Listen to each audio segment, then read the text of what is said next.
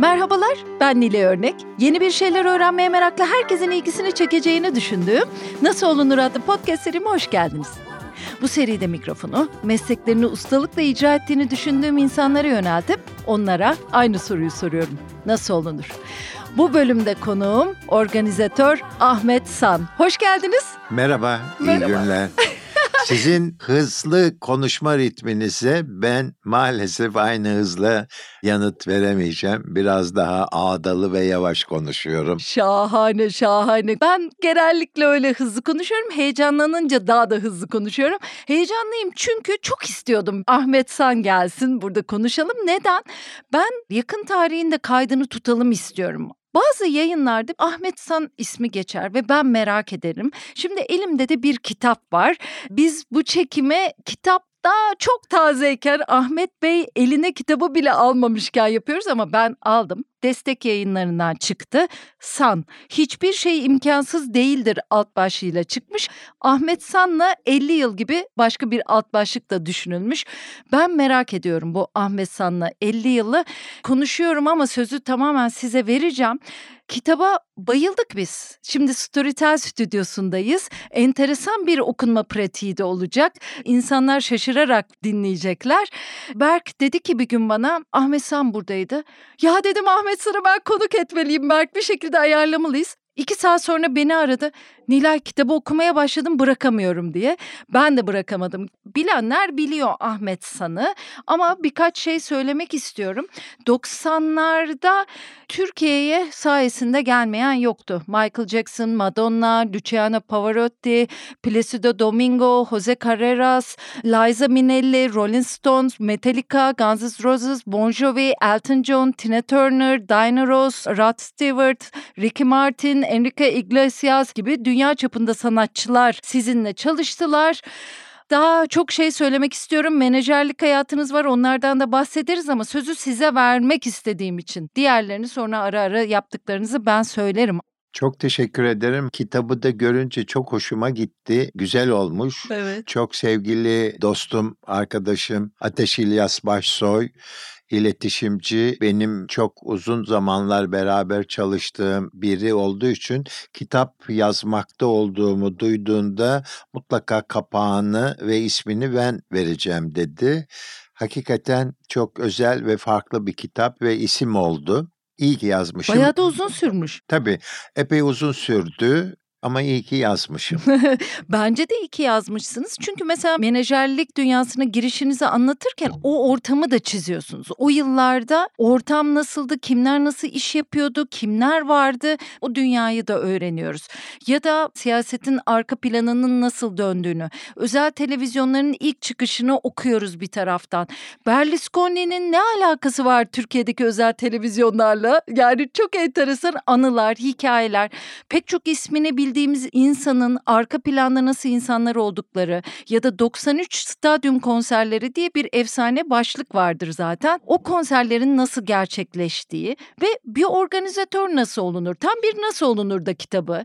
Menajerlik nasıl iyisi yapılır? Siz bunları anlatıyorsunuz. Bir de nasıl adım adım oraya geldiğinizi anlatıyorsunuz. Çünkü herkesten farklı bir iş yaptınız. Onun nasıl olduğunu şimdi de birlikte örelim istiyorum gerçekten. Her şeyi sormayın da millet kitabı okusun bari de Ya öyle tiraj azalması Mümkün olmasın. değil Ahmet Bey. O kadar ayrıntılar var ki bunları böyle bir buçuk iki saatte bizim konuşmamız imkan yok. Zaten insanlar çok da okusunlar hatta dinlesinler üstüne de isterim. Bayağı büyük bir proje şeklinde de girmişsiniz kitaba. Onu iç kapaktan hemen anlayabiliyoruz. Yani İzzet Öz gibi bir isim seslendirme tarafında bir proje yönetiyor. İşte Ateş Bey başka bir tarafına bakıyor söylediniz. İsmi de çok güzel olmuş San. Hem soyadınız hem de şan şöhret bütün hayatınızı yansıtan bir şey olmuş. Fotoğraflar da var bu arada. Tabii kitap bir başka özellik gerektiriyor. İşim anlatma üstüne kurulu olduğu için bir sıkıntı yok ama bunu yazıya dökmek, okunulabilir hale getirmek kolay bir iş değil. Yani yazarlık başlı başına biri. Ben elbette ki yazar değilim. Yaşadıklarımı kaleme aldım. İşin hikayesi 2000 yılına dayanıyor. Benim Galatasaray Lisesi'nden abim reklamcıdır, yönetmendir, sinemacıdır, yaşam mentorudur. Tarkan'dan Sezen'e kadar ben dahil çok katkıları bulunan bir abim bana kitabın yazış mekanizmasını ve yaşadığım onca olayları hangi çerçevede nasıl ele almam gerektiğine dair epey bilgiler verdi. Dolayısıyla onun şablonunun üstüne oturtunca işim nispeten daha kolay oldu.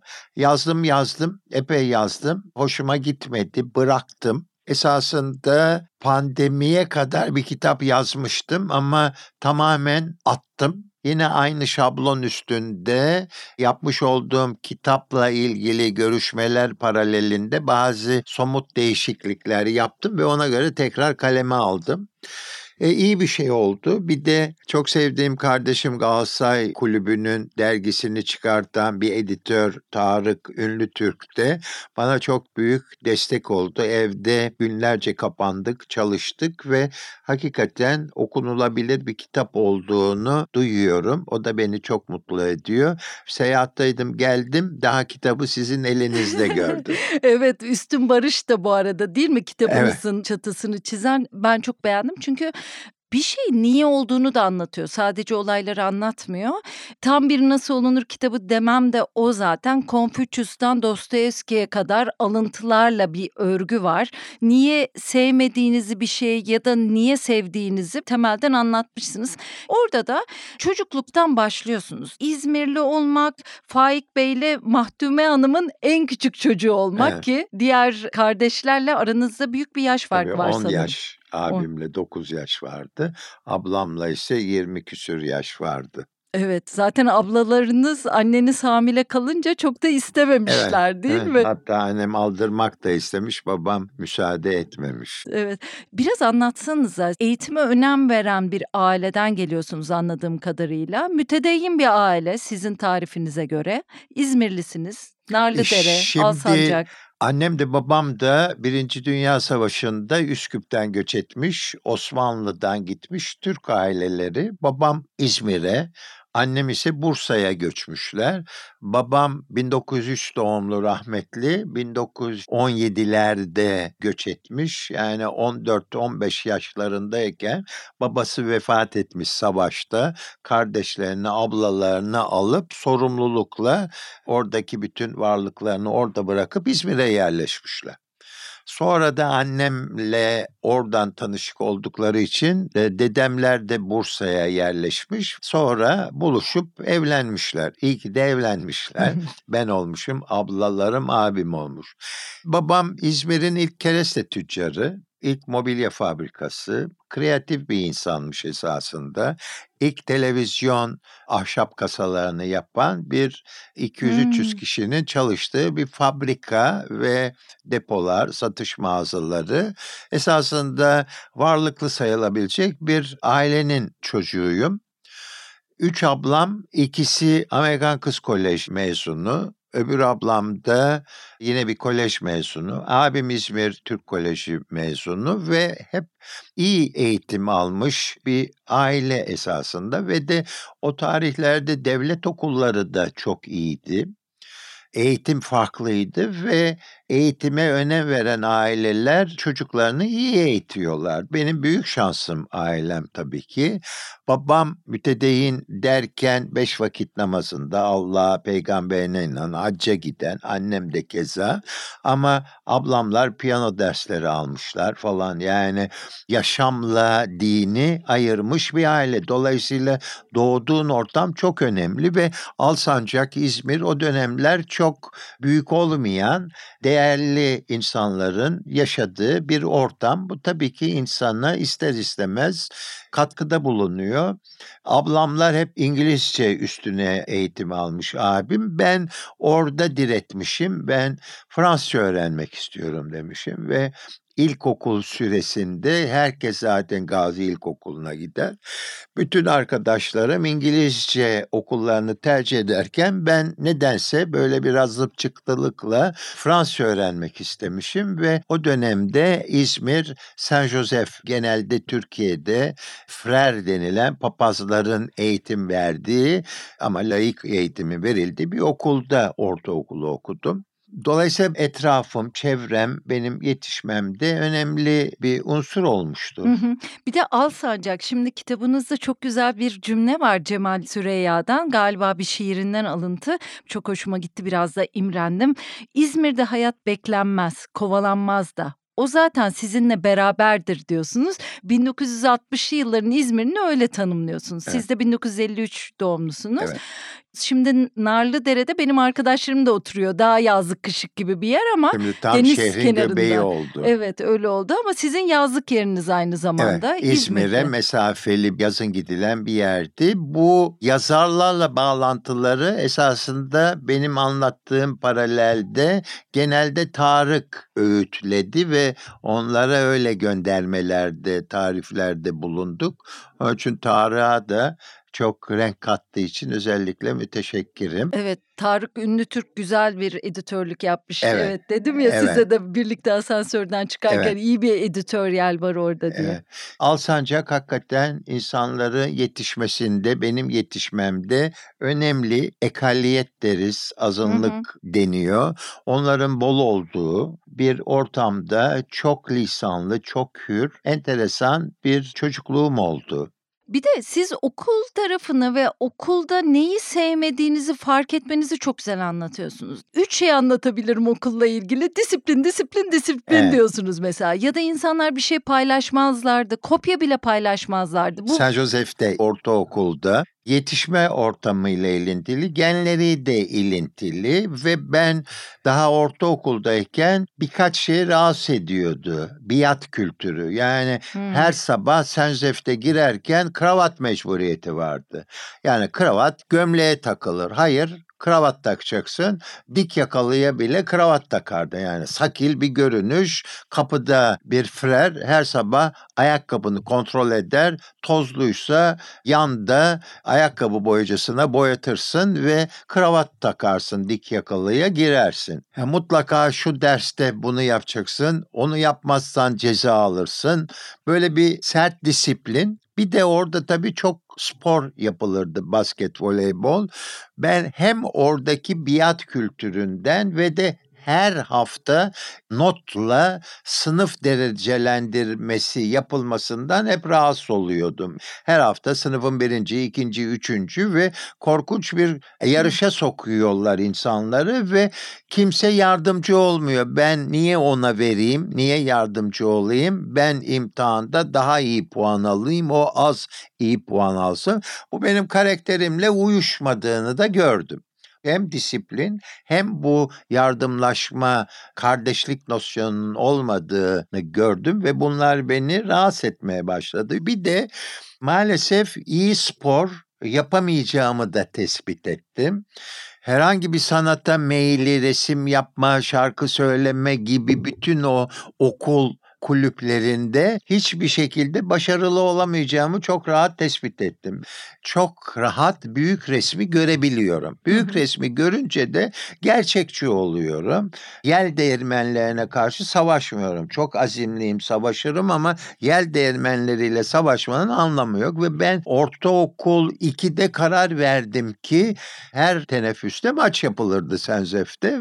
Maçın da bir hakemi olurdu. Bir hafta maçlar yapılır. Kazanan takımın kaptanı 3 kaşe, iyi kaşe alıyorsa kazanan takımın oyuncuları 2 kaşe, kaybedenler almıyor ama hakem 4 kaşe alıyordu. Dolayısıyla ben hakem oluyordum hep ve farklı değerlere sahip olmadığım için sportif ve sanatsal o değerleri o tarihte hükmetme, yönetme bana cazip geldi diye düşünüyorum. İlkokuldaki en önemli benim hayatıma yön veren ana konsept budur diye düşünüyorum. Bir Hı hı. disiplin, biat kültürüne sevmemek. iki kardeşlik yardımlaşma nosyonunun olması. Üç, yönetilme yerine yönetme. Bir de kazanamayacağınızı bildiğiniz savaşa girmeme isteği. Evet. Yani o sporda o yöne gitmemiş olmanız. O Mesela bana çünkü meslek seçiminde de rekabeti sevmememe sebep oldu. Farklı yapayım, kimse yapmasın. Rekabet ortamı oluşana kadar ben alayım götüreyim mekanizmayı, meseleyi diye. O dönemlerde düşünmeye başladım. kitabı okudum. O kadar çok rekabet sevmiyorum diyorsunuz ki Evet. ve bunu bilerek de tekrar Tabii, tabii, ediyorsunuz değil mi? Evet. Yani bu sizin Çünkü için birinci bir- kural gibi. Tabii bir norm vardı. Rekabet kaliteyi arttırır Hı. falan. Standartların olmadığı bir yerde rekabet pazarı öldürür. Bu Çok kadar net. güzel. Evet, kitabı okuyunca tam olarak ne demek istediğinizin farkına vardım. Vakit kaybetmek istemiyorsunuz, vizyon Yapacak kaybetmek çok iş var. istemiyorsunuz. Evet, yapacak çok iş var. Bir taraftan da at biniyorsunuz, tenis var, yüzme var, sevdiğiniz sporlar bunlar. Ama siz bir tenis maçına gittiğinizde organizasyon maçtan daha çok sizi etkiliyor. Çok Evet. enteresan bir şey işte. Evet. Çocukken biraz neyin içine gireceğiniz belli olmuş. Bir de mesela bahçenizde Metin Oktay'la efsanevi yani benim babam bile Galatasaraylı olmasını ona bağlar. Futbolcuyla top koşturuyorsunuz ve Evet. o da size ünlülerle yakından ve çok normal bir ilişki kurmanın temellerini atan birkaç şeyden biri oluyor. Yine bunun sebebi ortam. İzmir'de yazın Çeşme'ye veya çeşitli yerlere giderler. Bizim yazdığımız Narlıdere'deydi. Şehre daha yakın. Babam her gün işe gidip geldiği için. Git gel daha kolaydı Narlıdere'de. Gitmediğimiz zamanlarda da İzmir'de efsanevi bir havuz olayı olmuştur yıllarca Efes Oteli'nde. Hmm. Efes Oteli'nde fuar zamanı ise bütün starlar gelir. Rahatlıkla 5 saat starlar orada havuz başında güneşlenirken onlarla temas imkanın oluyor. Görüşme imkanın oluyor. Dolayısıyla İzmirli olmak, Efes Oteli ve bir rutin havuza gitmek olduğu için de o rutin size selebritilerle haşır neşir olma imkanı veriyor bir kere. İki, tenis kulübü İzmir'de çok önemliydi ve o dönemin çok önemli tenisçi figürleri vardı. Önemli insanların şov niteliğinde maçları olurdu ve tenis kulübüne gider gençler sosyalleşirlerdi. Yüzme, tramblenden atlama, iki tane tramblen vardı. Tramblenden farklı figürlerle atlamalar falan.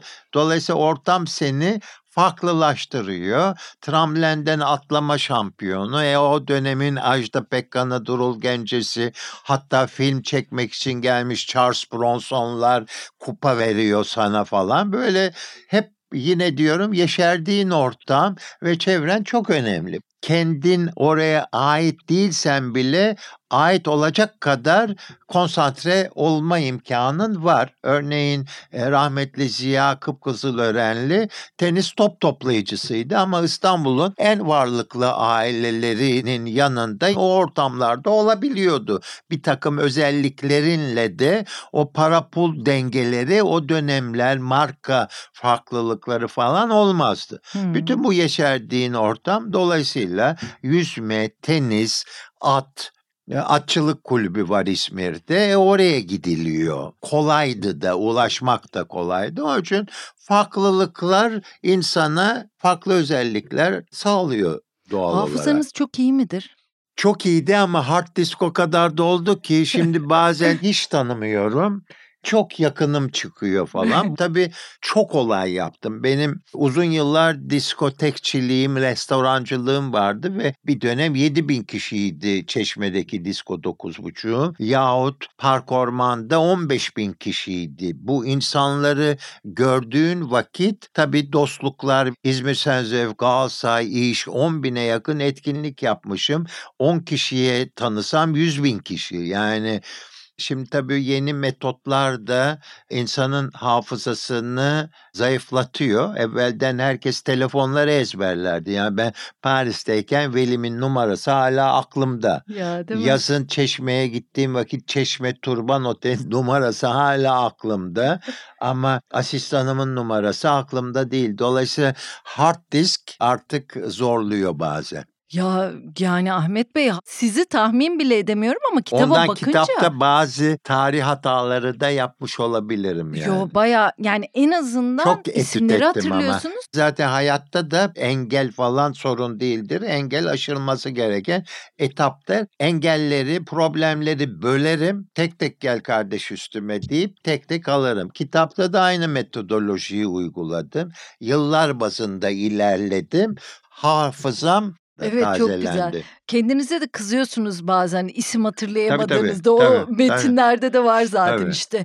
Günlük tutmazdınız diye düşünüyorum o Hayır, yoğunluk tutmadım. içinde ama Galatasaray Lisesi'ne atlayayım. Geliyorsunuz yatılı okumaya başlıyorsunuz. Bir abilik sistemi var. İlk önce korkuyorsunuz ya da çok korkutuyorlar bu söylemlerle sizi ama siz kendinizi hemen kolay adapte ediyorsunuz galiba o ortama öyle anlıyorum. ne yapabileceğini tespit edip yapabileceğine göre hayal kurup onları başarma hedefi bende hep öyle oldu. Hı hı. Yani ortaokulda iyi voleybolcu, iyi basketbolcu, iyi futbolcu olamayacağımı anladıktan sonra da deli gibi hayır ben bilmem ne yapacağım illa iyi futbolcu olacağım deseydim zaten ya ayağım kırılırdı ya başarısız bir voleybolcu olurdum falan. Dolayısıyla hep yapılabilecek şeyleri hayal ettim. İmkansız diye bir şey yok ama o imkansızın sınırları içerisinde etaplayarak geçmek lazım. Ondan ben ortaokulda e, neden rahatsız oldum? Biat kültüründen rahatsız oldum. Kardeşlik ve dostluk normlarının oluşmamasından rahatsız oldum. Ve de istediğini yapmada sıkıntılı bir ortam olduğunu gördüm. Ve bunun da zaten yine ne diyorum hep ortamlara göre planlar yapılıyor. Esencef'te okursan kural buysa kuralı değiştireceğine sana uygun kuralları olan yerlere gitmek. Onun için Galatasaray Lisesi'ne gittim. Çünkü etrafımda çok Galatasaray Liseli tanıdıklarım vardı. İstanbul'u ve Galatasaray Lisesi'ni istedim ve girdim. Hı hı. Biliyorum ki çok önemli dostlukların olduğu 1486'larda kurulmuş bir eğitim abidesi. İyi ki de gitmişim zaten. Dayım da İstanbul'da oturuyor. Levent'teler ama ben yine yatılı oldum. Hafta sonları zaman zaman çıkıyordum. E şimdi herhangi bir ücra dağ kasabasından gelenle İstanbul'un en zengin ailesinin oğlu yan yana beraber yaşıyor abi. Yani bu kadar e, çok özellikli bir okul. Fikri yür, vicdanı uyur bir ortam var ve her şey sorgulama üstüne kurulmuş. Profesör seviyesinde insanlar bizim eğitimimize geliyorlardı. Kardeşliğin, parayı, yaşamı paylaştığın bir ortam. Tabii ona kolay girmiyorsun. İki kişi geldik rahmetli Şahap Özsoy arkadaşımla. Kimseyi tanımıyoruz. Dokuzda yatakhaneye çıktık. Pikeyi başımdan şey yaptım. Tanımıyorum herkes gülüyor. Uyuyayım dedim. Koca yatakhane 100 kişi falan var. Bu hıyar kim diyorlar bu saatte uyuyor. Açıyor aa tanımıyoruz deyip kapatıyorlar. Sinirimi de bozdu. Yani en az 30 kişi açıyor. Bu hıyar kim bu saatte niye uyuyor falan. Hem ağladım hem de dedim ki ben hıyar olmadığımı bu okula göstereceğim. Bu da bir challenge Çok mesela. güzel orada diyorsunuz ki ben onlardan daha çok Galatasaraylı Evet, evet. olmalıyım. Evet. Hani bir insanı tanımak için güzel bir yol yani Evet. o hikaye işte. İşte bu yapabileceğim bir şey. Hmm. İmkansız değildir yap. Ama ben maraton koşucusu olacağım diye hiç düşünmedim. Hı hı hı. Bu nedenle psikolojik sermaye çok önemli, hayal kurmak çok önemli. Ne beklediğini ve nelere nasıl ulaşabileceğini bu Galatasaray ortamı bana bir eğitim ve bir dostluk mabedi olduğunu gördü ve hayatımda da çok önemli özellikler oluşmasına sebep oldu. Ya ben şeye bayıldım Ferhan Şensoy ve ekibinin bilet satmasını Tabii. Anlatıyorsunuz. Zorla değil ama mecburi Evet. diye bilet satarlardı diye. Evet. Çok güzel bir cümle. Zorla Tabii değil sold ama. out Türkiye'de sold out etkinlik olmaz. Bizim rahmetli Ferhan, e, rahmetli Engin Ardıç, Mahmut abi, Rasim Öztekin bunlar turneye çıkarlardı sınıf sınıf. Yani önden bir ekip kapıyı açar hadi bilet az kaldı deyip bütün herkese biletleri verir. Parayı da bir başka ekip toplar. 20 dakika yarım saat tiyatrosunu yapar çeker giderler. Çok güzel. Sizin de ilk organizasyonlarınız orada başlıyor aslında Evet. değil mi? Ses dergisine bir organizasyon yapıyorsunuz. Münir Nurettin Selçuk'la bir organizasyon yapıyorsunuz. Ve daha sonra Sorbon var. Siz Sorbon'da da okudunuz. Yani Evet. bütün bu insanlarla biraz önce sadece bir kısmını saydım ben insanların ki size biraz erken söz vereyim diye çok isim var. Çok yabancı isim var. Muhtemelen onlarla kolay çalışmanızın nedeni de donanım. Tabii, Sizinle konuştuklarında yani iki dil bilen, kolay anlaşabildikleri, dünya görmüş, onlarla e, aynı gustoları paylaşabilecek bir insan görüyorlar. Evet, onun için doğduğun, büyüdüğün, yeşerdiğin ortamların çok önemli olduğuna inanıyorum. Hedefine doğru o ortamlarda olmak için örf adet dahilinde efor sarf edilmesi gerektiğine inanıyorum. Hı hı. Sadece kitapta yemeklerden az bahsedilmiş. Şimdi böyle ortamlar genellikle restoranlar olur. Hani iş konuşulan ortamlar ya da ev yemekleri olur. Ne bileyim içki seansları olur. Onlardan az bahsediliyor. Sizin yemek kültürünüz konusunda çok bilgi sahibi olamadım mesela. Şimdi İyi midir? maalesef yok çünkü yatılı okumanın sorunu bu. Yemek seçmeme, damak tadı tam olmama. Tabii bu herkes için değil. Bizim rahmetli Tuğrul Şavkay vardı Tabii, mesela. tabii. Muhteşem yemek üstadı. Ama genelde ben içki de içmediğim için öyle strict bir içmeme değil, hoşuma gitmediği için ortamlar nedeniyle hoşnut olmadığım için hele disco, restoran işlettiğim dönemlerde içenlerin ne hale düştüğünü Hmm. gördüğüm için bir de sevmediğim için içki de kullanmadığımdan yemek sevkimde yatılı ve sonra Paris'te talebe olmam nedeniyle pek oluşmadı. Ama aynı ortamlarda olup Paris'te gurme adamlarda oldu. Bahsetmediğim o kadar çok iş var, Var, ki var. yani Genelini anlatmak zaten 400 sayfaya yakın küçük puntolu bir kitaba neden tabii olmuş. 800 sayfa falan da esasında. Bir de yaşadıklarımı sebep sonuç ilişkisiyle de Evet. bağdaştırarak anlattım. İnsanları yermemeye çalıştım. Bilhassa kamuoyu nezdinde önemli mikrofon önü ve ekran önü beraber olduklarıma dair hiçbir çok çok çok üzücü şeyler yaşasam bile hiç oralara değinmedim ama iş hayatımda değdiğim bazı iş insanlarını çok fena yermiştim. Sonra hem bazen kimilerini dedim fazla yazmayayım, kimilerine de avukatım mani oldu. Bir de yabancılarla ilgili daha açıksınız. Hani Türklerle ilgili daha az sanki. Yani menajerlik yaptığınız dönem işte Kenan Doğulu var. Onu çok sevdiğinizi anlıyorum. Hepsini Emrah'la çok seviyorum. Şimdi Burak ben Kut. Emrah, Kenan, Burak, Sezen hepsiyle hala çok dostum. Nadirdir iş arkadaşlığı bittikten sonra abi kardeşliğin devam etmesi. Benim öyle bir özelliğim var. İsimleri de tam sayayım o zaman. Emrah, Kenan Doğulu, Tarkan, Burak Kut, Mustafa Sandal, Mahsun Kırmızıgül, Mirkelam, Sertab Erener, Sezen Aksu, Masar Fuat Özkan. Daha Evet. ne olsun 10 zaten. tanesi. Halen de Tarkan ve Sertab hariç diğerleriyle çok sık görüşüyorum. Evet, Sertab Hanım'la ara ara küslükler. Tarkan zaten onunla yaşadığınız şey sizin bütün bu işleri bırakmanıza neden olacak bir sizde kırgınlık ya da küslük küskünlük ne dersek onun adına bir şey yaratmış. O duygunuzu biz alabiliyoruz. Yerme amaçlı da anlatmadım ama Türkiye'de bir sanatçının menajeri olmak için büyük efor sarf ederken ben 10 sanatçıları gönül rızasıyla ayrılıp ve Tarkan dahil hepsiyle halen diyaloğum iyi gitmesinin nedeni o dönemlerde kırıcı olmamak için vazgeçtim ve güzergahımdan Türk sanatçı menajerliğini kaldırdım. Hı hı.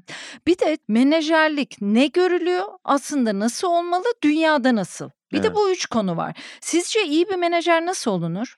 Şimdi tabii her şey zamanında güzel ve doğru. Şu an yapmak istemezdim koşullar nedeniyle Türk sanatçı menajerliği örneğin. Menajerlik dediğin kariyer planlaması ve doğru yönetilmesi ve herkesin hedeflerine uygun sağlıklı maddi ve manevi kazançlar sağlanacak bir yoldaki beraberlik. Şimdi yalnız Türk sanatçılarında değil Türk sermayesinde de vardır. Profesyonelliği pek kolay kabul edemezler. Kurumsallaşmış Türkiye'de çok az firma vardır. İzmirliyim mesela İzmir'deki bütün devrin büyük firmaları batmıştır. Yaşar Holding bir devam ediyor. Saymak da istemiyorum. Profesyonelliğe inanmadığı için babadan oğula bildik sistemlerde devam etsin.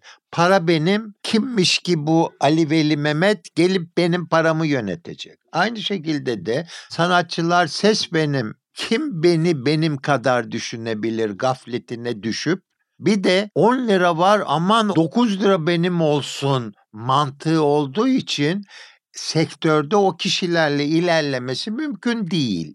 Dolayısıyla 10 liranın 9 lirası yalnız sanatçıya kalacaksa kalan 1 lirayla bütün her şey hallolacaksa zaten standartların yükselmesi mümkün değil. Artı Allah sana ses vermiş. Çoğuna kafa da vermemiş. Muhakeme gücü de vermemiş. Ayıp bir şey değil ki bana da ses vermemiş ama bana da zeka vermiş, eğitimle muhakeme gücün farklılaşmış, yönetmesini bilmiş. Bırak da kardeşim ses senin de biz de olması gerektiği gibi yönetelim. Şimdi bu kontrast başta kabul görmediği takdirde başarı gelmesi mümkün değil ve bütün olan başarılarda kendiliğindencilikle yürüyen başarılar.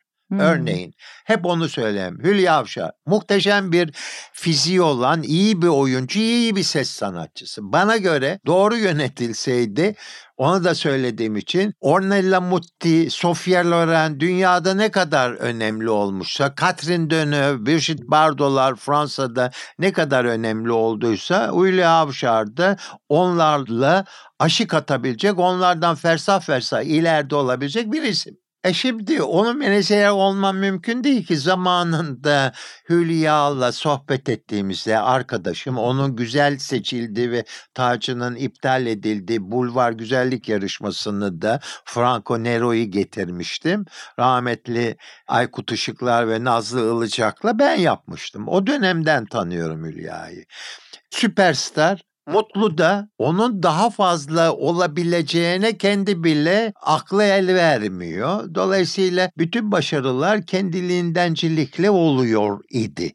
Şimdi bu sosyal medya ve çeşitli mecralar çıkınca sanatçı menajerliği başka boyutlara da geldi. Halen Türkiye'de doğru kariyer yönetimi yapan menajerler yok mu? Var ama farklı boyutlarda. Ben yapmak istemedim ve bir anda kötü kişi olacağıma süreçte beni anlarlar düşüncesiyle Türk sanatçıların menajerliğini yapmaktan vazgeçtim. Siz kimi beğenirdiniz sizin çalıştığınız dönemde ya da sonrasında öncesinde de olabilir? Şimdi ben esasında farklı davranıyorum. Şimdi bazı menajerler hatta plak yapımcıları müziği bildiklerini iddia ediyorlar.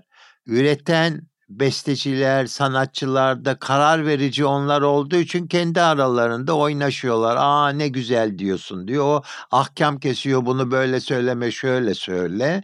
Herkes kendilerinde olmayan özelliklerle bu işi yapmaya çalıştıkları için de Türkiye sattığında büyük başarı olmasına rağmen imkan hele bu dünyadaki bu iletişim kanalları el verirken dünyaya Türkçeler haricinde hitap edebilecek, Türk pazar haricinde hitap edebilecek değerlerin çıkmaması bu profesyonelliğin uzaklığından kaynaklanıyor. Bu yalnız burada değil, sinemada da, sporda da. Şimdi Şampiyonlar Ligi'nde oynayan iki takımın birinin kaptanı Türk, öbürünü de en önemli oyuncusu Türk. Inter'le Manchester City'nin yetiştikleri ortam, yeşerdikleri ortam nedeniyle özellikleri çıkıyor. Ama Türkiye'de çıkamıyorsun işte. Şimdi dizi dünyanın ikinci büyük pazarı olduğu için dizi pazarında Türk selebritileri dünya her köşesinde Arjantin'den Japonya'ya tanınır, sevilir oldu. Bundan 10 yıl önce çok mu kötüydü oyuncular? Hayır pazarlama stratejileri falan filan. Dolayısıyla evet ben bu dönemde menajerlik yapmak istemem. Nasıl olunur? Çok uzun bir hikaye. Mustafa Oğuz'la da konuşmuştuk biraz. Aslında siz hani onların yaptığını takdir ediyorsunuz bir anlamda ama farklı bir yoldan gittiğinizi de söylüyorsunuz. Doğru ama sanatçı menajer doğru ilişkisini kuran çok önemli bir dönem insanıdır Mustafa Oğuz. Hı. Ondan önce Erkan Özerman evet. da bir sanatçı menaj etmede başarılar elde etmiştir ama onun yolu doğru yollar değildi. Başarı illa doğru yolla elde edilmiyor kendilendencilikle kazanılan başarılar var. Yanlışlıklar sonucu kazanılan başarılar var. Esasında Amerika'da bir firma 100 lira zarar eden bir CEO'yu kovmayabiliyor. Niye? 300 lira zarar edeceğine 100 lira zarar ettirdiği için. Dolayısıyla başarı ne? Kim devam etmeli, kim kalmalı? Türkiye'de zarar mı ettirdin git yahut 100 lira kazandırdı aman kalsın belki 500 lira kazandıracak eksik yönetti. Dolayısıyla bu kavramlar elle tutulmayan işlerde çok daha zor. Hmm. Sanat gibi olaylarda. Tabii, tabii, tabii. Bu mikrofonu yaparsın eksisi fazlası biter. Ama sanat çok Aynı üretim tabii. 1 lirada değer edebiliyor, 1000 lirada edebiliyor. Ama bu kulaklık %5, 20, 30, 40 fark eder. Bu nedenle bu elle tutulmayan değerlerin yönetimi kendine has bazı özellikler gerektiren işler. Ondan sınırları e, zorlayan fazla insanlar olmuyor. Hı hı. Hülya Avşar geliyor size menajerim ol diyor evet. kabul etmiyorsunuz. Yani... Sebebini de söylüyorum evet. ama e, büyük zevk duyardım. Türkiye'nin en büyük starı geliyor bana o dönemin. Tabii. Çıkmam da buradan dedi. Ben yapmak istemez miyim? Ama başarısızlığa gidecek bir şeyi laf ola beri gele kısa bir dönem için niye yapayım ki? Çünkü Hülya Avşar yönetilemez bir sanatçı. Bu kadar net. Bunu biliyorsan efor sarf etmek kabul edersen ve aşabileceksen ama aşamayacaksan niye giresin? Hasbel kader 73 yılında tanıdım Nüket Duru'yu zerrin özeri. İşte 74-75'ler hatta 70'lerde Ajda Pekkan, Durul Gence falan Cömert Baykent'le beraberken gazino, fuar insanları tanıyorsun. O sanatçılarla da teşviki mesaim de oldu. Nüket'in parlamasında en önemli etkenlerden biri de Mehmet Teoman'dı. Mehmet abi Galatasaraylı bir abim. Çok yakındım. O dönem getirdiğim sanatçılar da Türkiye'nin starlarıydı. Jean-François Mikael'ler, Adyo Jolie ile Avrupa'yı yer yerinden oynatırken ben Türkiye'ye getiriyordum 73-74'lerde. E, Ondan o jenerasyon sanatçıların hiçbiriyle menajerlik yapmak istemedim. Except MFO. Çünkü onlar rock müzikte farklı konseptleri nedeniyle daha çağdaş düşünebiliyorlardı. Hep yeni jenerasyonla standartları daha kolay oturturum. Ajda Pekkan hala ayda bir menajer değiştiriyordu yıllardır. Yani şimdi ne yapıyorum bilmiyorum çünkü nosyonlar farklı. Ondan nasıl menajer olunur? Türkiye'de bir dönemler çok kolay olunuyordu. Örneğin Şam'dan o dönemler önemli bir restorandı 70'li 80'li yıllarında. Metro hala devam eder 29 ama Ahmet Çapa, Celal Çapa, Celal benim Galatasaray'dan arkadaşım. Menajer oldu bir anda. Ajda gidiyor Şam'dana yemeğe. Celal'e diyor ki menajerim yok menajerim olsa. E Celal kim? Tamam Galatasaray mezunu bilmem ne. Boğaziçi şu bu. Restorancı menajerlik ne hal ama o günün starı menajer yapabileceğini şey yapıyor. Celal diyor ki yok Ajda benim ne işim var? Bir de annesi Fikret Şenez Ajda'nın yakını çocukluğundan biliyor Celal'i falan. Ya yapamayacağı belli. Celal'e hiç gelemez o şeylere. Gidiyor Ajda bak. Yani ertesi gün biri arıyor. Celal Bey buyurun siz Ajda Hanım'ın menajeri misiniz diyor. Yani şimdi böyle görülen starların menajerlik anlayışında menajer evet aynı gün olabilir ya bilmem nenin annesi bir anda ki Hülya'nın annesi de menajerlik yapıyordu falan. Bu hala yeni jenerasyonda da devam ediyor. Dolayısıyla menajerlik nasıl yapılır çok uzun ama Türkiye'de sabahtan öğlene menajer olabilir. Evet siz aile ilişkileriyle menajerlik zor diyorsunuz ama bir menajerin bir sanatçının ailesiyle iyi ilişki kurması gerektiğini de söylüyorsunuz değil mi? E şöyle o sanatçıyı yönetmeye değer buluyorsan sanatçının nasıl parasına puluna dikkat ediyorsan yaşamına da dikkat etmek zorundasın. Hı hı. İşini kolaylaştırır veya zorlaştırır. E şimdi Serpil Doğulu Kenan ve Ozan'ın annesi muhteşem bir anne yani. Hem babalık yapmış hem arkadaşlık. E Serpil'in Kenan'ın annesi olması menajeri Ahmet San olarak da bir avantaj. Öbür tarafta sevgilisinin lafına kanarak zihni yetmediği için yanlış süzgeçlerden geçirip olayları farklı şekilde menajerin hayatını zorlaştırabiliyor. E, yanlışlık yaşıyorsa eşiyle, girlfriendiyle, boyfriendiyle veya ailesiyle elbette ki kariyerinin sağlıklı ve sağlam ilerleyebilmesi için ailenin de doğru olması lazım. Hmm. Yani. Onun için ben seçim yaparken bunlara da çok dikkat ediyordum yani. Kenan Doğulu'yla şu çok hoşuma gitti. İlk önce galiba çoğu sanatçıya sorduğunuzu düşündüm. Hedefin ne, amacın ne, nerede olmak Evet. istiyorsun, hayalin ne gibi Evet. sorular. Kenan Doğulu size diyor ki hatta siz onu daha hiç izlememişsiniz. Dikran Masis sizi Evet. bir kulübe davet Yes ediyor. kulübü hiç unutmam e, Bağdat Caddesi'nde. İzlesene bu grup, çocuğu e, diyor. Grup Günde Orkan'ın işlettiği bir kulübe götürüyor. Evet, evet. Oraya gidiyorsunuz ve Kenan Doğulu'nun sahnesinden çok etkileniyorsunuz. Ya iyi ki beni buraya çağırdın. Ne güzel bir çocuk izledim ben diyorsunuz. Sonra Kenan Doğulu size diyor ki benim isteğim amacım stadyum konseri yapmak. Siz Evet. iki gün sonra Madonna'nın evet. önünde çıkıyorsun diyorsunuz. Şahane bir şey değil mi? İki Tabii, gün tabii. içinde böyle bir şey İşte gerçekleşmesi. benim özelliklerim odur yani. güzel. Burak Kut'ta ne hayal ediyorsun? Klasik müzik tahsili olduğu için Sarah Brightman'la keşke konser versem dedi. 6 ay sonra Sarah Brightman'la AKM'de bir konser verdi. Sarah Brightman dediğiniz Andre Lloyd Webber'in kendisine müzikaller yapmış muhteşem bir soprano ve aynı sahnede dönemin başbakanının eşinin himayelerinde smokinli bir galada 19-20 yaşında bir çocuğun olması gerektiği yere isterse hayallerine hemen ulaşabileceğini idrak etmek için yaptığım şeylerdir bunlar. Çok acayip. Yine ben isim saymalara geçeyim. Çalıştığınız isimler arasında Elizabeth Taylor, Ornella Mutti, Ursula Andress, Bo Derek, Jean-Claude Van Damme, Kevin Costner gibi dönemin ünlü Hollywood yıldızları var.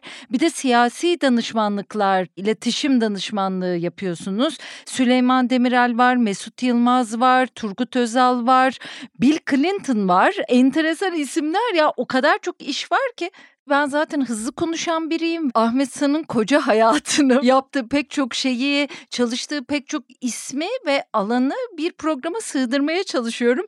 Bu arada programdan önce Ahmet Bey bir yere sesli mesaj bıraktı ve bir buçuk saat sonra orada olacağını söyledi. Benim programlarda çok uzun.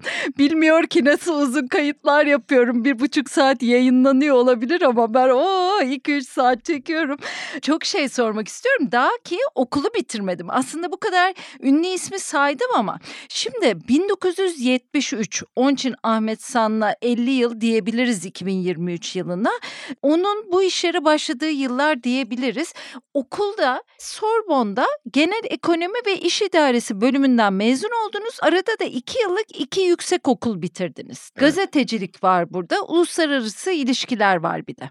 Siz o zamanlar hem organizatörlüğe karar vermişsiniz, onun yolunu açıyorsunuz, çiziyorsunuz ve gazeteciliğin iyi bir yol olduğunu düşünüyorsunuz, fark ediyorsunuz ve Hey dergisine gidiyorsunuz. Şimdi sizin hayatınıza bakınca bu ilişkilerden doğru bir şekilde yararlanma, doğru ilişkiler kurma, o ilişkileri doğru yönetme durumunu bütün bir hayatta ve hikayelere bakınca görüyoruz. Bir de rahatsızlık vermeden, E, tabii esas önemli o herhalde. yapışkan olmadan. O nasıl kurulur o denge ve mesafe nasıl konulur? Onu ben zaten anlamaya çalıştım o hikayeleri okuyarak. Çok zor. Mesela işte Süleyman Demirel'de bir hikaye anlatıyorsunuz. Bir komşuluk var ondan bir şey istiyorsunuz. O sizi birine gönderiyor. Peki diyorum Ahmet Bey sonra ona nasıl teşekkür ediyor? Bir hediye mi gönderiyor? Yani bunları bile merak ettim. O kadar çok merak ettiğim şey var ki çok uçuyorsunuz. Oradan oraya oradan oraya özel uçaklar var normal uçaklar var. Mil kavramı yok o zamanlar. Ne mil kazanırdı diyorum. Telefon da yok. Telefon da yok, internet de yok, Cep telefonu değil, telefon da yok. telefon da yok. Ve bilet yok. Mesela bilet basacaksınız. Hani bırakın bugünkü modern sistemler. Diyorsunuz ki Dağıtacaksınız. dağıtacaksınız. Parayı toplayacaksınız. Çok acayip diyorsunuz. Renkli fotokopi çıkmıştı. Biletlerin sahtesi olabilirdi. Ya da Guns N' Roses konseri olacak ve bugün işte mesela ben Beyoğlu'nda oturuyorum. Her yer polis barikatı. Her olayda işte Gay Pride var. Çılgınlar gibi her yerde. Gezi olaylarının yıl dönümü çılgınlar gibi. Sizin o dönemde demir barikat yok. Siz demir barikat yaptırıyorsunuz. Çok acayip dönemler. Şimdi bu ilişkiler nasıl kurulur, nasıl yönetilir? Bir formülünüz var mıdır ya da bu içsel bir şey mi? Zaten biliyorsunuz durumumu. Bir içsel tartışmasız. Yine hep aynı şeyi söylüyorum. Yeşerdiğim ortam. Nasıl Galatasaray'la San Josef haklılığı yaşamdaki ilişkilerde o kadar tezat oluşabilir. Ondan özellikle kitapta ilkokul, ortaokul ve liseye dayandırdım. Çünkü insanın hayatında çok önemli şeyler. Aile, aileyle ilkokul karmaşası, orta ve lise. Şimdi biri birbirinin gözünü oymak derecesi demeyeyim ama birbirinin aleyhine bile kopya vermek, öbürü ise kendini feda ederek senin geçmeni sağlayacak şekilde yardımcı olmak ve hayatı paylaşmak. Benim bir tane o dönemler e, maşa çok önemliydi. Saçlar kıvrılır veya kıvrık saçlar düzeldi. Benim maşam çok önemliydi mesela. Maşa ısıtılır. Her cumartesi günü 30 kişi o maşayı kullanırdı. O zaman Pino bilmem ne çam kokulu bir şey Ha, vardı. Evet. E, parfüm İstanbullu rahmetli Caner Erdoğan hali vakti da iyi.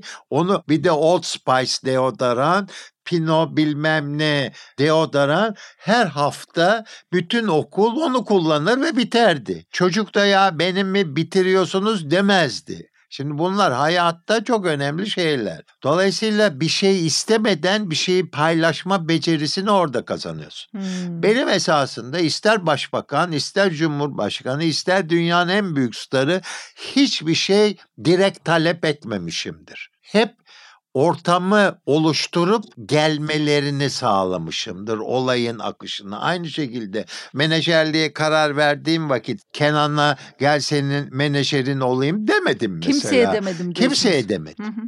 Ama o işi yapabileceğim nosyonu oluştuktan sonra ve o hava oluştuktan sonra herkes bana geldi. Peki Beraber sabırlı çalışalım. mısınız? Sabırlısınız değil mi?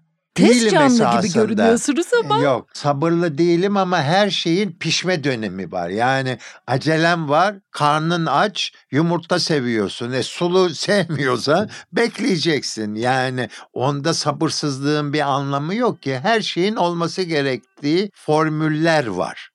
Sabırlı mısınız diyorum. Bir Michael Jackson hikayesi hepimizin malumu.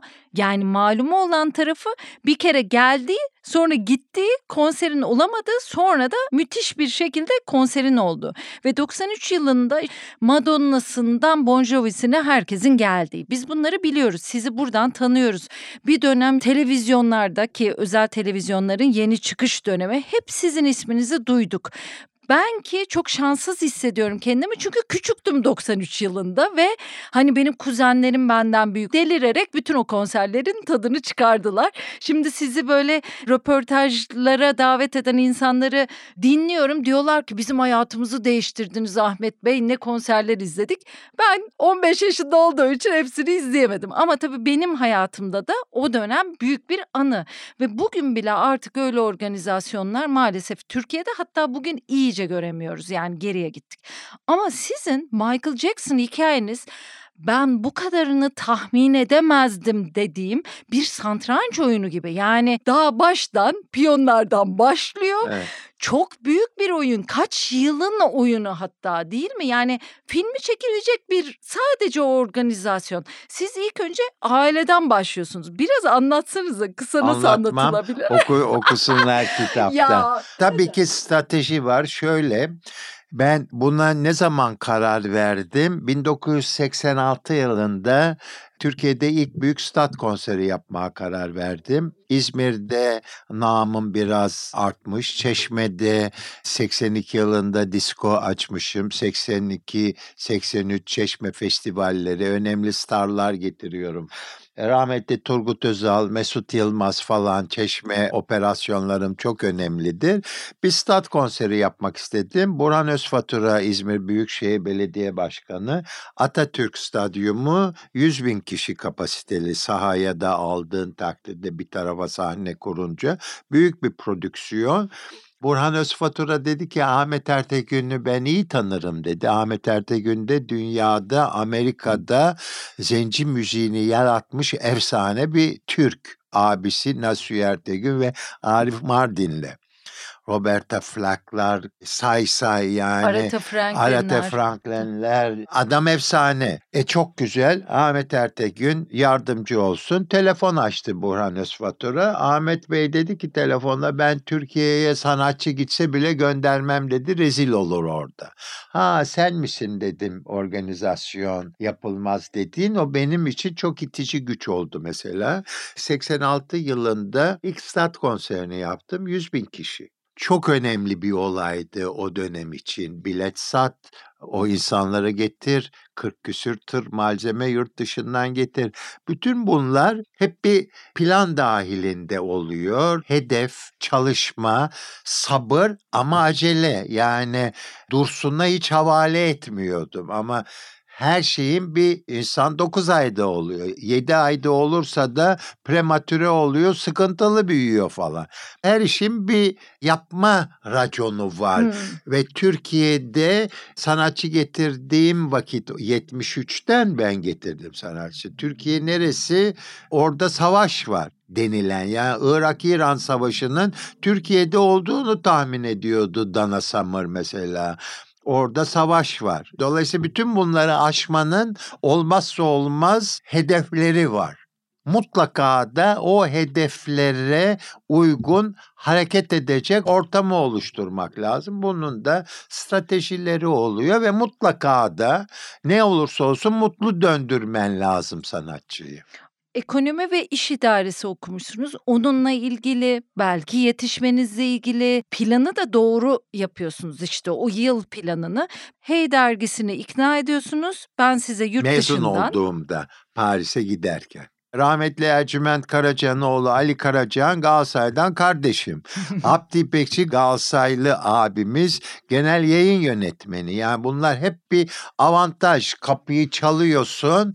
Ben buyum. Sorbon'a gidiyorum. Sizin Paris'te muhabiriniz yok. Ben size şunları yaparım. iddiasıyla çıkıyorsun. Karşındaki de bir Galatasaraylı büyüğün olduğu için senin söylediklerini doğru süzgeçten geçirebiliyor. Çünkü muhtemelen Abdi abi de kendine göre farklı zorlayıcı kapıları tekmeleyerek o makamlara gelmiş. Bu.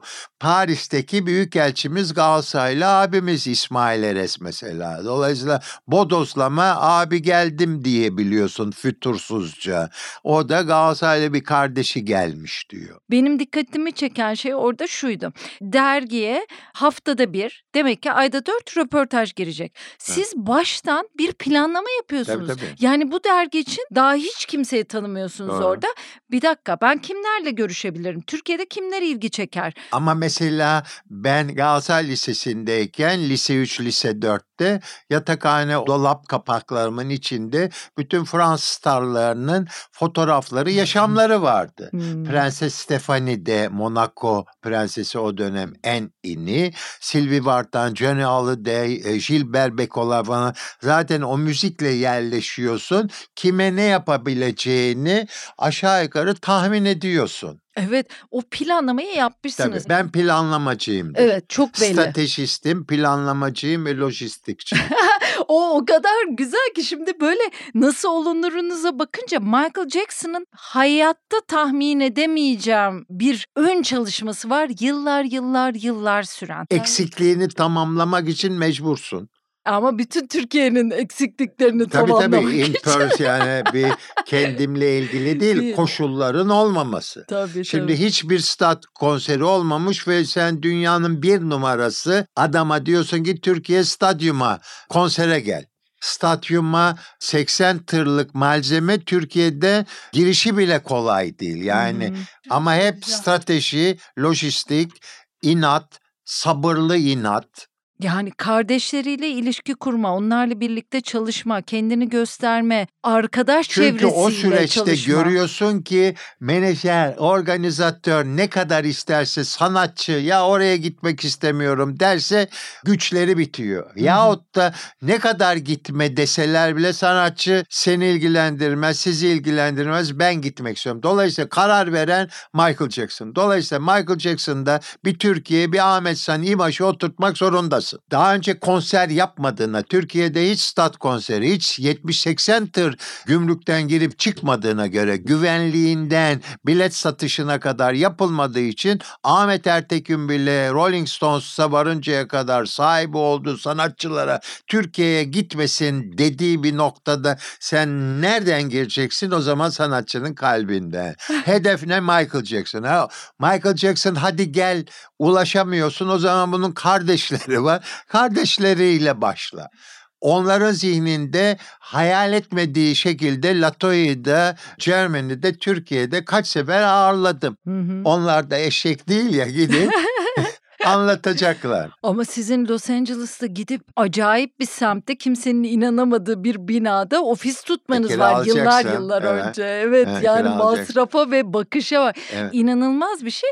Bir de çok güzel galiba bir kulis yapmışsınız. Eşinizin de yardımı var. Zaten Tabii. eşinizle maşallah 1976 yılından beri berabersiniz Hı. ve sizin hayatınıza bakınca ne kadar çok iniş, çıkış, kriz ve büyük krizler. Yani Pavarotti'mi iptal ediyordan tutalım da Michael Jackson'ın Evet. sonrasında Benim panikleme oranım sıfırdır. Kriz Üzülürüm. yönetimi. En ufak bir şey beni üzebilir ama iş paniklemem.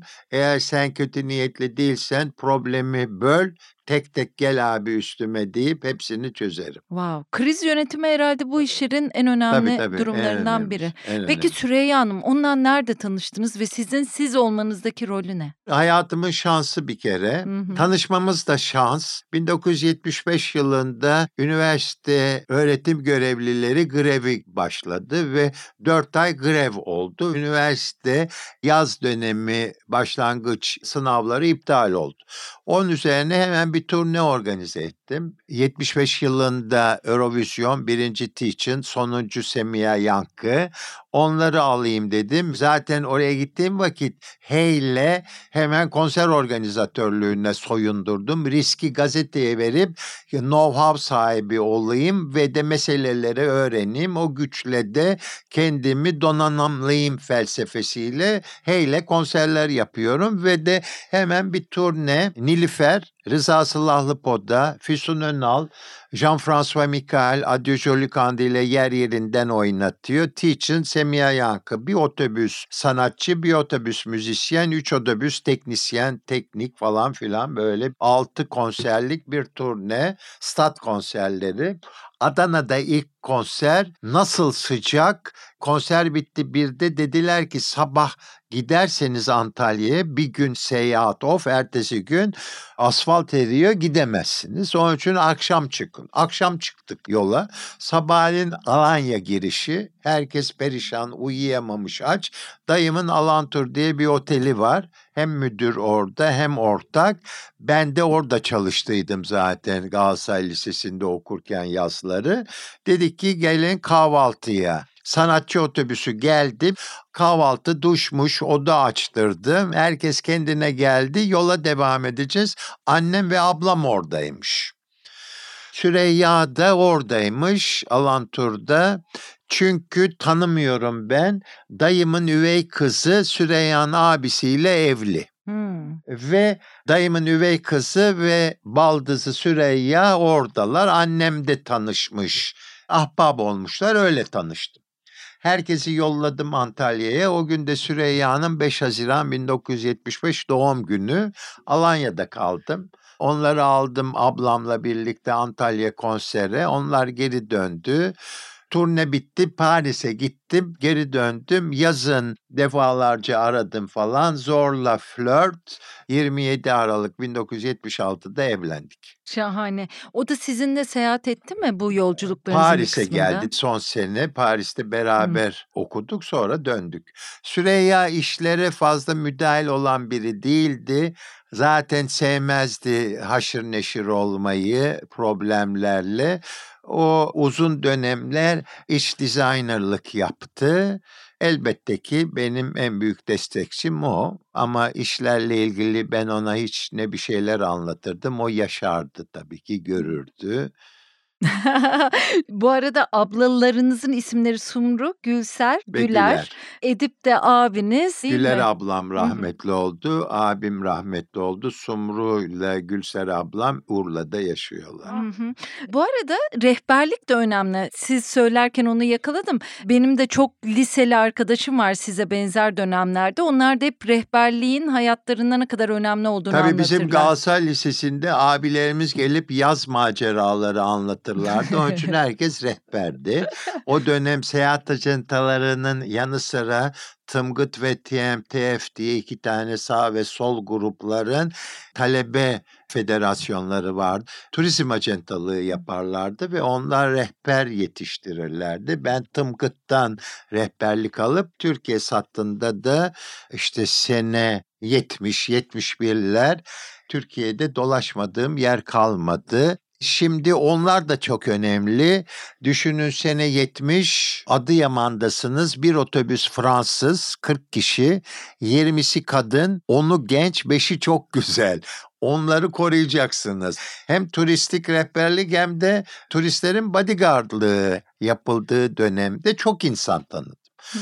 İsmail Eres rahmetli dayımın oteline tatile gelmişti.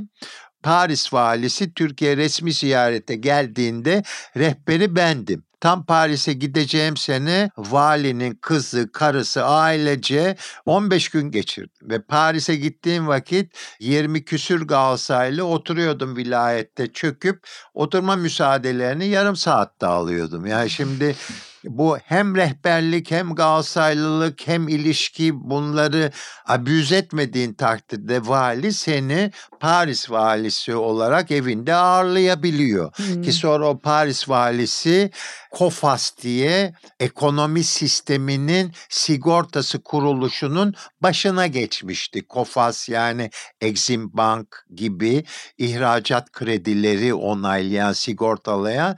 Ben ikinci MC döneminde abimlerin sunta fabrikasına onun onayıyla o dönem için çok önemli 60 milyon franklık kredi çıkarttırdım Döviz mesela. sorunları olduğu zamanlarda değil mi? Yani bir dolar ararken ben 60 milyon frank aşağı yukarı 15 milyon dolar ederdi. Sunta fabrikası ekipman kredisi çıkardım. Yani kar topu gibi gidiyor. Yani saygıda gidiyorsa, ayıp yapmıyorsam benim hayatım hep referans üstünde geçmiştir. Referans. Onun için bedeli ne olursa olsun yaptığım 10 bine yakın etkinlikte 500'den fazla dünya starı ve markasıyla çalışırken pislikleri hep mutfakta tutmaya, misafirlere dışarıya sıçratmamaya çalıştım. Bu arada ben bu espriyi duymamıştım. Çok hoşuma gitti. Türkiye'ye komünizm gelirse Ahmet San getirir. Evet öyle dediler. Yani önemli bir şey bu benim en büyük zenginliğim esasında. Etkinlik sektöründe otoyol müteahhitiyim diyorsunuz. Evet. Bu arada şey de çok hoşuma gitti. Mesela bu kadar ünlü sanatçı geliyor. Şimdi siz dip dibe onlarla birlikte olamazsınız her anlarında. İnsanları eşleştiriyorsunuz. Evet. Mesela Liza Minnelli geliyor. Leyla Umar'la Evet. ki Leyla Hanım'ı tanırım. Evet. Çalıştım da ben sabahta çalışırken. İşte iki uçuk birbirini Şahane. rahmetli Leyla abla ruhu şad olsun. Amin. Shirley MacLaine ve Shirley MacLaine daha da deli bir şey. Uçuyor öbür dünyalarda geziyor meziyor. Onunla benim baş etmem mümkün değil ki. Liza Minnelli'nin menajeri dedi yarım saat bir dakika geçmez falan. Liza Minnelli Leyla ablayı bırakmadı 6 saat. Sonra da arkadaş oldular. Evet Dolayısıyla evine gitmiş Tabii, hatta. tabii, Tabii, tabii. tabii Leyla Hanım çok acayip. İyi ki andık. Leyla Umar'ı anmak istedim bilinçli olarak. Çünkü gazetede çalışırken bizim gördüğümüz en enteresan karakterlerden biriydi. Tabii ben çok küçüğüm ve erkek çocuk gibi giyiniyorum. Biraz da kendini kollama çabası oluyor o yaşlarda ortamdan. Gazete ortamları da enteresan olabiliyor. Hep bana Allah'ım yine bu oğlan çocuğu gibi giyinmiş. Kızım güzel giyin falan. O geleceği zaman yazısı olduğu zaman ben etekler falan giyinirdim. Çünkü bizi azarlardı. Bir gün çok iyi hatırlıyorum Meltem Sukay vardı onun editörü. Koştu koştu Leyla Hanım öyle bir elbise giymişsiniz ki içiniz görünüyor dedi ışıkta. Hayatım dedi 70 küsur yaşındayım bunu giydiğime dua et. O kadar flörtöz, neşeli, şahane Evet. bir karakterdi ki. Tabii Benim çok iyi aile dostumdu benim ve Süreyya'nın. Fidel Castro'nun da. Hep anlatırdı balık yapmasını ona vesaire. Bir de şey diyorsunuz sanatçı karakter analizini yapmak iyi yaptığım işlerden biri değil Evet, mi? Yani evet. ona bakıyorsunuz, uğraşıyorsunuz. Bir de sunuma çok önem veriyorsunuz. Yani sahtekarlık yap demiyorum ama bir sanatçının sunumu olmalı. Çok. Yani menajerlik işi Evet, için evet. özellikle söylüyorsunuz. Bugün tabii Instagram çağı çok farklı. Siz nasıl görüyorsunuz? Bugün olsa Ben başarılı olamazdım valla bu dönemde. Bir de eski basın mensubusunuz. Evvelden iki tane gazete patronu vardı. Erol Simavi, Ercüment Karacan. Sonra tabii Erol abinin, rahmetlinin abisi Haldun Simavi ayrıldı ve sonra Aydın Doğan girdi. O dönemde de 5-6 tane gazeteci figürü vardı. Zırhlamayı iyi kontrol edebiliyordu. ha zırhlama dediğiniz nedir? E şu gerek iş hayatında gerek özel hayatında eğer kamuoyu nezdinde bilinen bir insansan ister mikrofon önü ister ekran önü ister spor sahalarında yaşamda onlarca şeyler oluyor. Bunlar tatsız olaylarda olduğu gibi sinirlenme neticesi anlamsız olaylarda. Bu özel kalması gereken işler ve o özel kalan işler de kamuoyuna yansımaması gerekir.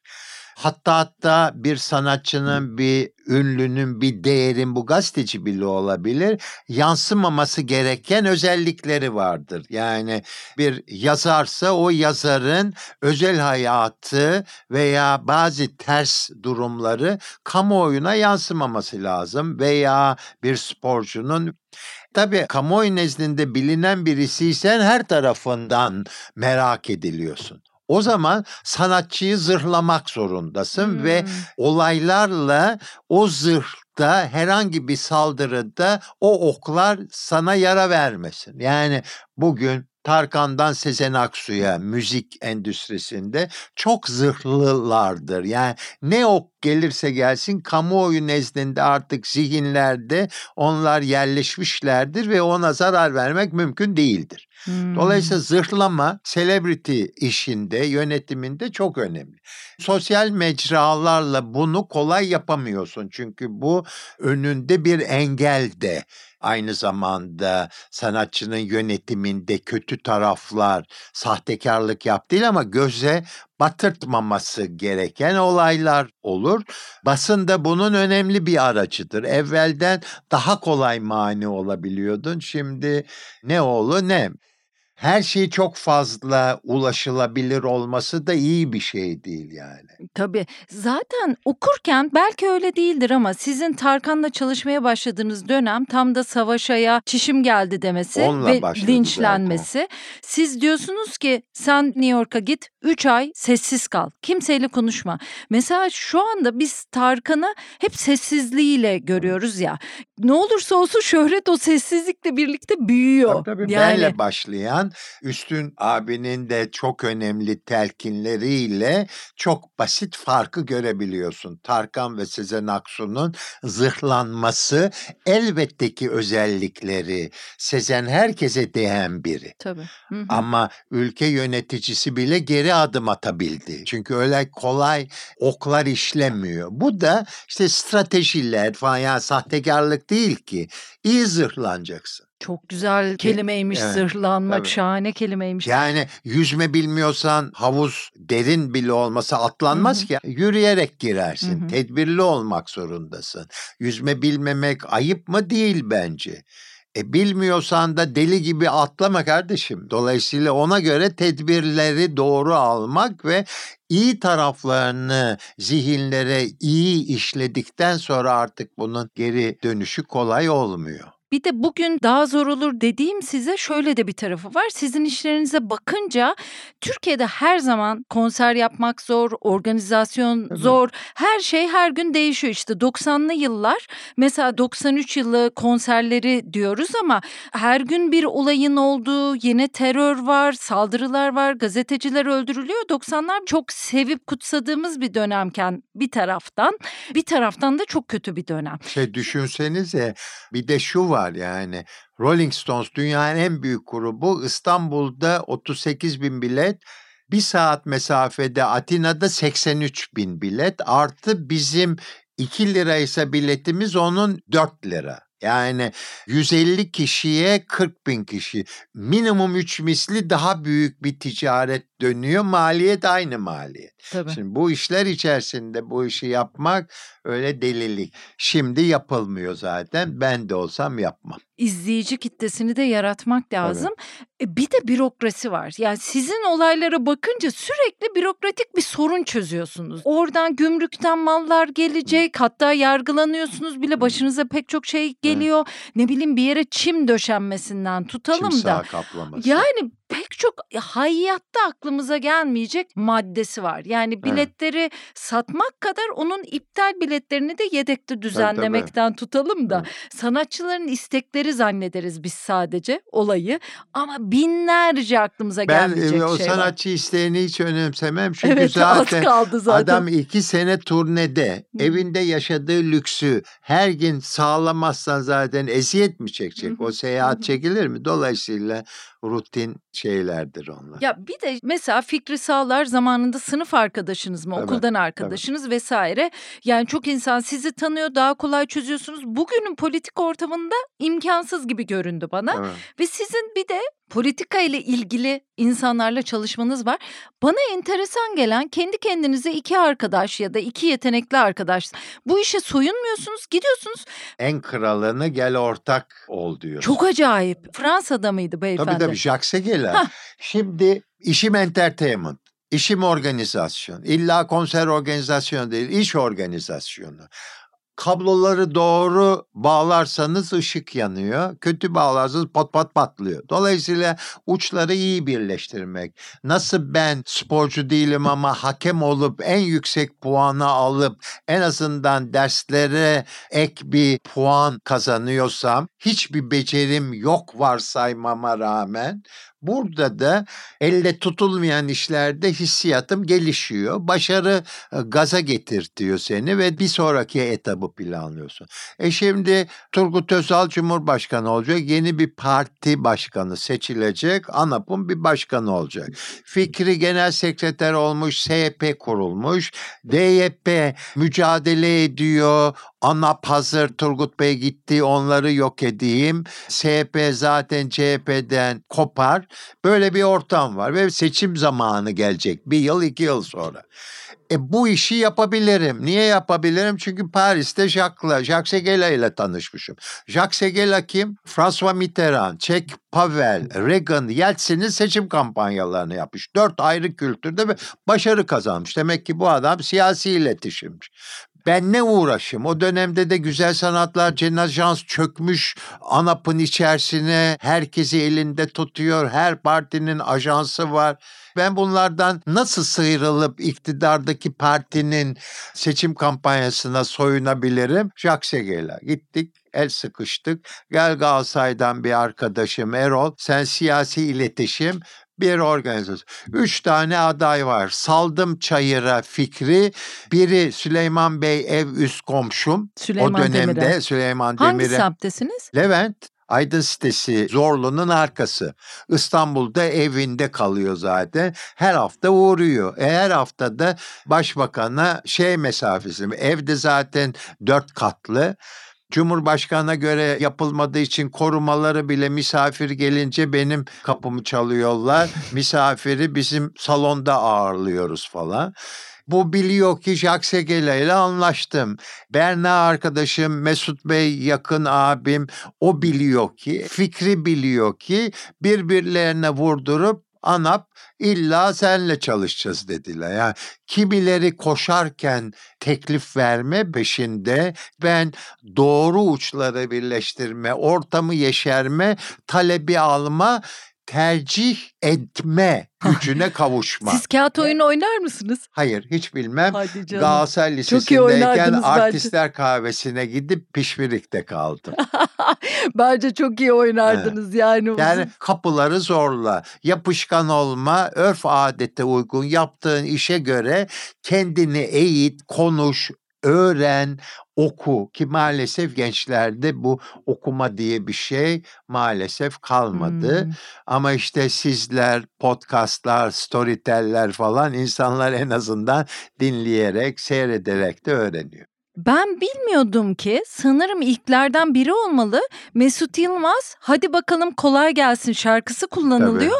Ona itiraz ediyor ama Evet. danışmanlık diyor ki yani mutlaka bir müzik Danışmanlık değil, olmalı. Jacques Sizler karar merci. Hı. Seçimi kazanacaksan bu dönem şarkı dönemi diyor. Ve ne yapıp yapıp düzgün bir parça bulun diyor. Hangi parçayı bulduğunu Jacques Seguela söylemiyor. Mesut Bey de rahmetli e, seçim kampanyamızı bula bula organizatöre emanet edersek söyleyeceği bu dedi mesela ve reddetti. Semra Özal'ın altından girdim, üstünden çıktım. O Mesut Bey'i zorladı. Evet dedi ve o kampanyanın en önemli unsuruydu. Hadi bakalım kolay gelsin. Bütün oylar ANAP'a. Ben hatırlıyorum Tabii, mesela. Yani benim bile şu anda Tabii. kafamda var. Bir de Berlusconi olayınız var. Tabii. Sizinle Türkiye'de bir iş yapmak ve televizyon kanalı kurmak istiyor değil mi? Evet. Adnan Kahveci aslında istese ya da daha kolaylaştırsa işi Evet. onlarla özel televizyon Tabii, tabii. kanalı kurulacak. Kanal 5. Evet kitaptaki en dikkatimi çeken ve Aa, hiç bilmiyormuşum Evet. dediğim unsurlardan biri oluyor. Çünkü Turgut Özal Yani size ben Türk sanatçı menajeri hatta yeni jenerasyonda biraz yutkunuyorum. Popstar jüri üyesi diye tanıyorlar. O şu şu gençler kitabı okurlarsa çok sevineceğim. Turnelere çıkacağım imzalar için. Ah şahane. Kimle Ahmet San'la konuşacağım desem ah ne yapıyor o dediler. Evet. Yani ne yaptığınızı şimdilerde kitabı yazdınız. Turnelere çıkacaksınız. Ama siz başka bir projenin içindesiniz. Yani 1953 doğumlusunuz ama geleceğe dair Evet. acayip bir işe başladınız Evet. değil mi? Türkiye'nin dünya dizi sektöründe kazandığı ivmenin aynısını uzun metraj filmlerde kazanması için sektörün altyapısını oluşturacak ve dünya Hollywood filmleri dahil olmak üzere burada çekimlere gelmesi ve Türklerle ortak prodüksiyonların daha kolay olabilmesi için bir film stüdyosu işine soyundum. Çok zorlanıyorum. Rotamı başka noktalara döndürdüm ama ısrarla devamını çalışıyorum ve mutlaka da sonuca ulaştıracağım. 10 bin etkinliğimde karar verdiğim, yaptığım her iş gibi bunu da er geç bitireceğim. Bir de Birleşik Arap Emirlikleri'nde Türkiye'de yapamadığım boyuttaki bazı entertainment projelerini de bir arkadaşımla yapmak için çalışıyorum. Heyecanım aynı 73'teki gibi devam ediyor. Oh maşallah öyle devam etsin. Çok da büyük iş. Oradaki geleceği görmüşsünüz ve onunla ilgili bir şey yapıyorsunuz. Son sorular. Para bulmak sizin kitabınızda sanki siz kolay yapıyormuşsunuz gibi. Zor değil mi ya? Hem zor hem kolay. Her şey zor. Her şey kolay. Nereden baktığına, ne hedeflediğine, neler beklediğine, karşı tarafa neler sunduğuna bağlı diye düşünüyorum. Ben bin dolar sponsorluk bulamazken bir sezon bir Pepsi Cola'dan 8 milyon dolar almış biriyim. Olması gerektiği kombinleri doğru şekillerde uçları birleştirerek daha yüksek meblağlı işlerin daha kolay bitebildiğini yaşayarak gören biri olarak hiçbir şekilde yılmıyorum. Onlarca ama onlarca bilhassa son dönemde politikacılar, bürokratlar dahil olmak üzere çektiğim eziyetlere rağmen inşallah hayırlısıyla o da sona erecek. Oysa çok rahat yapıyormuş gibi. 1 milyon dolar bilmem kaç yılında bulmanızı mesela anlatıyorsunuz. Benim için çok anormal hikayeler aslında. 93'te 8 milyon dolar. Of, çok acayip paralar, çok acayip konserler işte. Tabii bütün bunların içerisinde de çok önemli daha fazla paralar sahibi de olabilirdim ama en büyük sermayem yaptıklarım ve benle ilgili çok şehir efsaneleri anlatılır. Hmm. Yalan dolan ama başım dik önde. Kim ne derse desin hiç önemsemiyorum. Yeter ki verecek bir cevabım olsun diyorum. Ah şahane. Sponsorluk meselesini de Türkiye'ye getiren ve yerleştiren insanlardan birisiniz. Kurumsallaşmamış günlerde organize işler diye bir alt başlığınız var. Ya da sizin Ahmet Ertegün'leydi galiba. Çok komik bir telefon konuşmanız var. Madonna'yı getirirken Madonna'nın menajerine. e, Ahmet e, Ertegün ismi bir hero. Ahmet dediğim vakit herkes Ahmet Ertegün anlar. Dolayısıyla Ahmet San dediğim vakit Ahmet'in oğlu. Sonra da size Ahmet Ertegün arayıp niye herkese oğlum olduğunu Evet. söylüyorsun diyor. Ama sonra da çok üzülüyor size öyle çıkıştığı için. O utangaçlığı sonra başka bir yol açıyor ve birlikte konser Evet. yapıyorsunuz. Çok güzel. Tabii siz başka yere söz verdiğiniz için kısa kesiyorum. Benim için bu kısa kesmek çünkü çok eğlenceli benim için bu sohbet. Peki nasıl iyi organizatör olunur? Valla hep kalıp cevabı yapacağın işi iyi bil, iyi etüt et. Azimli ol, yalan söyleme, yanlış yaptığın vakit özür dile ve profesyonel ol. Maddi kazancı ön plana getirme. Düzgün işler maddi kazancı da getiriyor. Yani Ve teşekkür etmek değil mi sizde tabii, bir de en o var. önemli şey. Hmm. Tebrik etmek ve teşekkür etmek çok önemli. Evet bizde çok yapılmayan bir şey. Tabii size bakınca kendini iyi geliştirmek, donanımlı olmak, iyi hazırlanmak, iyiler kadar kötü ihtimalleri de planlamak, düşünmek hepsi var. Ve Türkiye'de birlikte nasıl daha iyi yaşarız sizce? Bir daha söylüyorum 1968-73 yıllarında 5 yıl Galatasaray Lisesi'nde yanımda yatanın zengin mi, fakir mi, Müslüman mı, Alevi mi, Müsevi mi olduğunu hiç düşünmedim, aklıma gelmedi, sorgulamadık bile. Kardeşçe beraber yaşayıp eldeki değerleri hakça, hukukça, efendice paylaşmak çok önemliydi. Formül o esasında. Şahane. Çok teşekkür Ben ediyorum teşekkür Ahmet Bey. ederim. İyi ki, iyi ki geldiniz. Çok sağ olun.